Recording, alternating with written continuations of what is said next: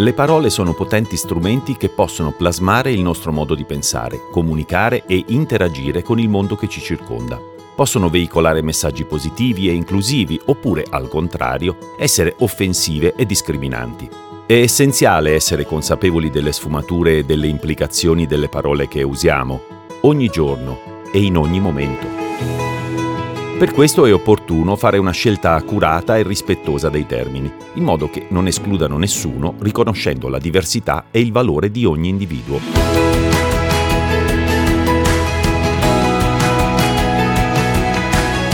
Transizione. In cammino verso il futuro.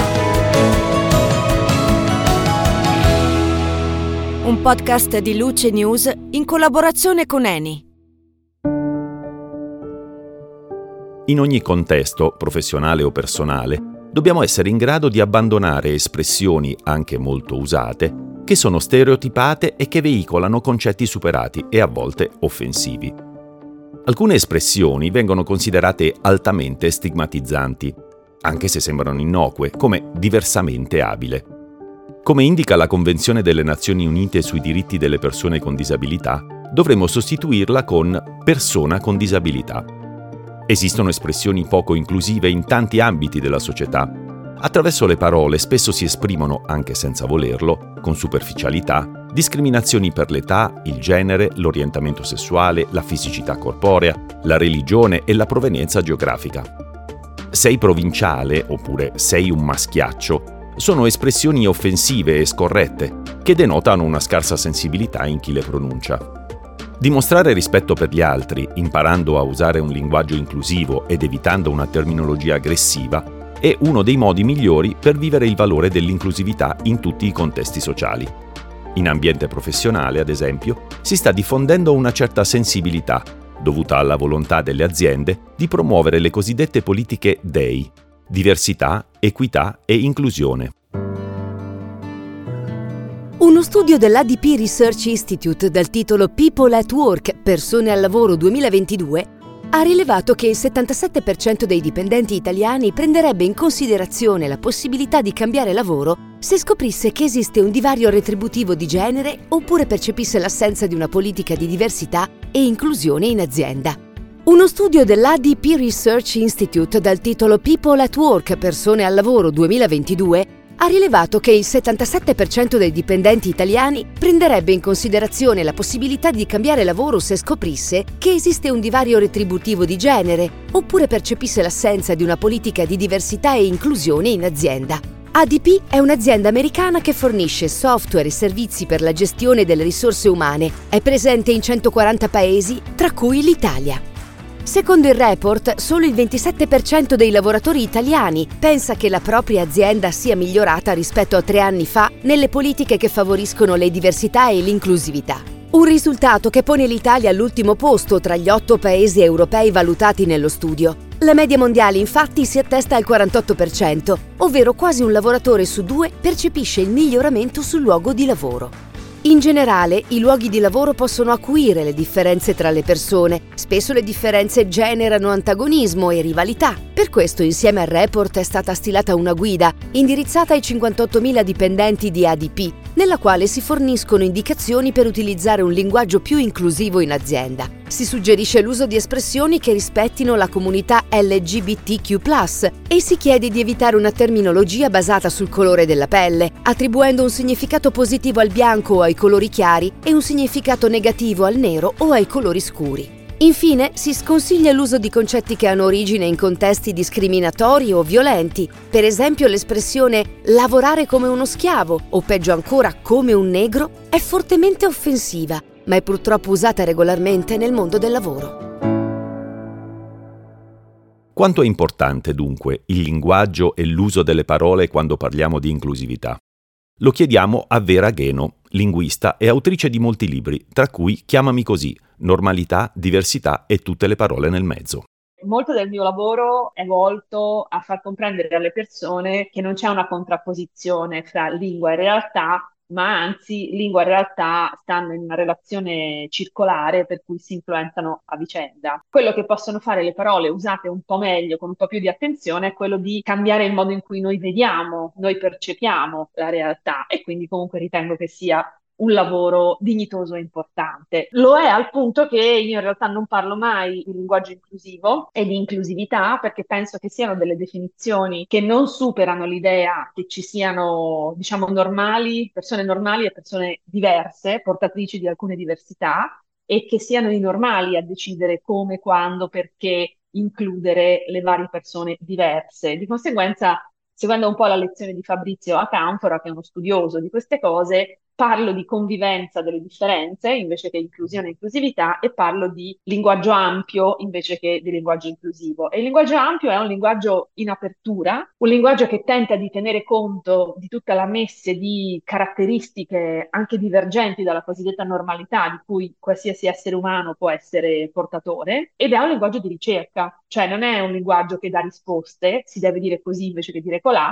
ma, ma pone dubbi. Mm, sei sicuro, sei sicura che il modo migliore per definire quella certa persona sia questo, l'hai ascoltata, hai sentito quella persona come vorrebbe farsi chiamare, ecco, questo è un po' il senso del mio lavoro sul linguaggio ampio. Ecco, diciamo che la regola che mi sono data io non è quella di non sbagliare, ma è quella di ascoltare le persone che sono direttamente interessate da una certa diversità e seguire quello che mi dicono loro. Faccio un esempio molto concreto. Io non è che avessi tutta questa frequentazione del, dei, dei, gruppi LGBTQIA, insomma, della parte queer, se vogliamo, della società, e quindi non avevo idea, per esempio, del fatto che per le persone transgender usare trans o transgender come sostantivo invece che come aggettivo, cioè il trans, la trans, fosse profondamente offensivo. Dopodiché, quando relazionandomi con le persone transgender, queste mi hanno detto non usare per favore il trans, la trans, ma usa l'uomo transgender, la donna transgender, l'uomo trans, la donna trans, la persona trans, la persona transgender, beh, me lo sono mentalmente appuntato e da lì in poi non ho più usato trans come sostantivo. Ci è data la possibilità di sbagliare. Per me l'umanità viene fuori quando ti viene fatto notare che una certa espressione, magari offensiva, che so, diversamente abile alle persone con disabilità non piace un granché, e a quel punto l'umanità viene fuori nella capacità di dire ok, scusami, non lo sapevo, adesso mi adeguo alla tua richiesta.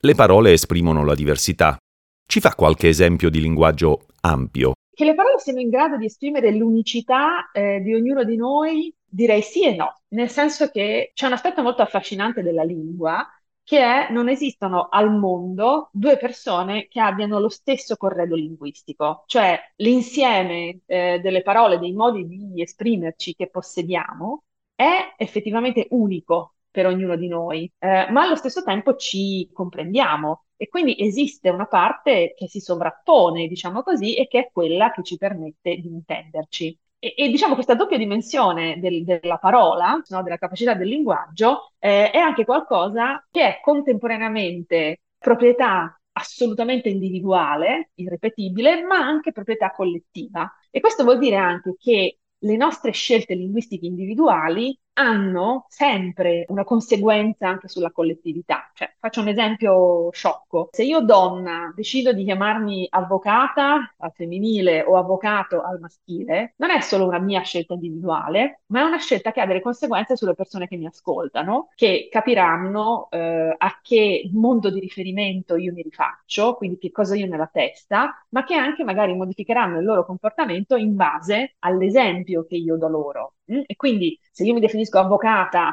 è evidente che magari creo nelle persone una tensione verso la comprensione di, oddio, perché questa donna si definisce con un titolo femminile. Se io mi chiamo avvocato, chiaramente apro un'altra visione nella testa delle persone che mi ascoltano. E quindi anche questo è il senso di lavorare sulla percezione, sull'autopercezione delle proprie parole. Il linguaggio deve evolversi come la società e i suoi costumi. È per questo che anche le parole si devono adeguare? Allora, il linguaggio non è che deve evolversi, il linguaggio si evolve, nel senso che quando smette di essere in sintonia con i bisogni della comunità delle persone che parlano quella lingua lì, eh, il linguaggio inizia a morire, perché inizia a non essere più lo strumento più adatto per esprimere le necessità, i bisogni, le credenze, eh, le esigenze di quella comunità di parlanti e di conseguenza ecco lì c'è il rischio della morte di una lingua. Di conseguenza ogni lingua viva, ogni lingua che oggi viene parlata al mondo fa proprio questo, si evolve incessantemente perché deve rimanere in parallelo, diciamo, a un'evoluzione singola, no? dell'essere umano singolo, della collettività e della realtà stessa alla quale quella lingua si riferisce. Quello che a volte accade è che può essere che la lingua non solo descrive i cambiamenti che sono in atto, e quindi prima c'è il cambiamento e poi la lingua lo descrive, ma a volte fa anche dei balzi in avanti. Non sottovalutiamo, ad esempio, la potenza immaginifica che gli esseri umani realizzano tramite eh, le parole. Penso per esempio alla fantascienza. La fantascienza si è immaginata cose e si immagina tuttora cose che ci sembrano molto concrete ma che in realtà non esistono. Ad esempio se io a qualsiasi appassionato o appassionata di fantascienza parlo del motore a curvatura, eh, la maggior parte delle persone che frequentano la, la, la, fantascienza saprà a cosa faccio riferimento, che è qualcosa che in realtà oggi non esiste, è una tecnologia che non esiste. Eh, Jules Verne eh, ai suoi tempi si era immaginato il viaggio dalla Terra alla Luna, cosa che poi si è realizzata molte decine di anni più tardi. Quindi cosa voglio dire? Che è vero che tendenzialmente accade uno shift, un passaggio, un, un cambiamento nella realtà e questo poi viene riverberato nella lingua, ma non è detto che l'ordine eh, dei cambiamenti sia sempre questo.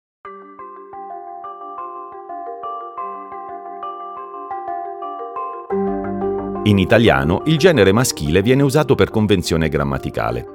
Si usa quando ci si rivolge a un individuo non specifico oppure nelle espressioni al plurale. Spesso leggiamo o sentiamo messaggi declinati al maschile. Grazie per esserti iscritto si potrebbe dire grazie per la tua iscrizione oppure servizi per il cittadino potrebbe diventare servizi per la cittadinanza. Sono piccole attenzioni che fanno la differenza, soprattutto verso le persone più sensibili a certi temi o che hanno subito discriminazioni. La nostra lingua offre tante possibilità sta a noi coglierle e abituarci a sceglierle. Per questa puntata è tutto. Noi vi aspettiamo alla prossima. Parleremo di come la sostenibilità ambientale, ma anche sociale, sia in crescita, generazione dopo generazione. Buon ascolto a tutti e a tutte.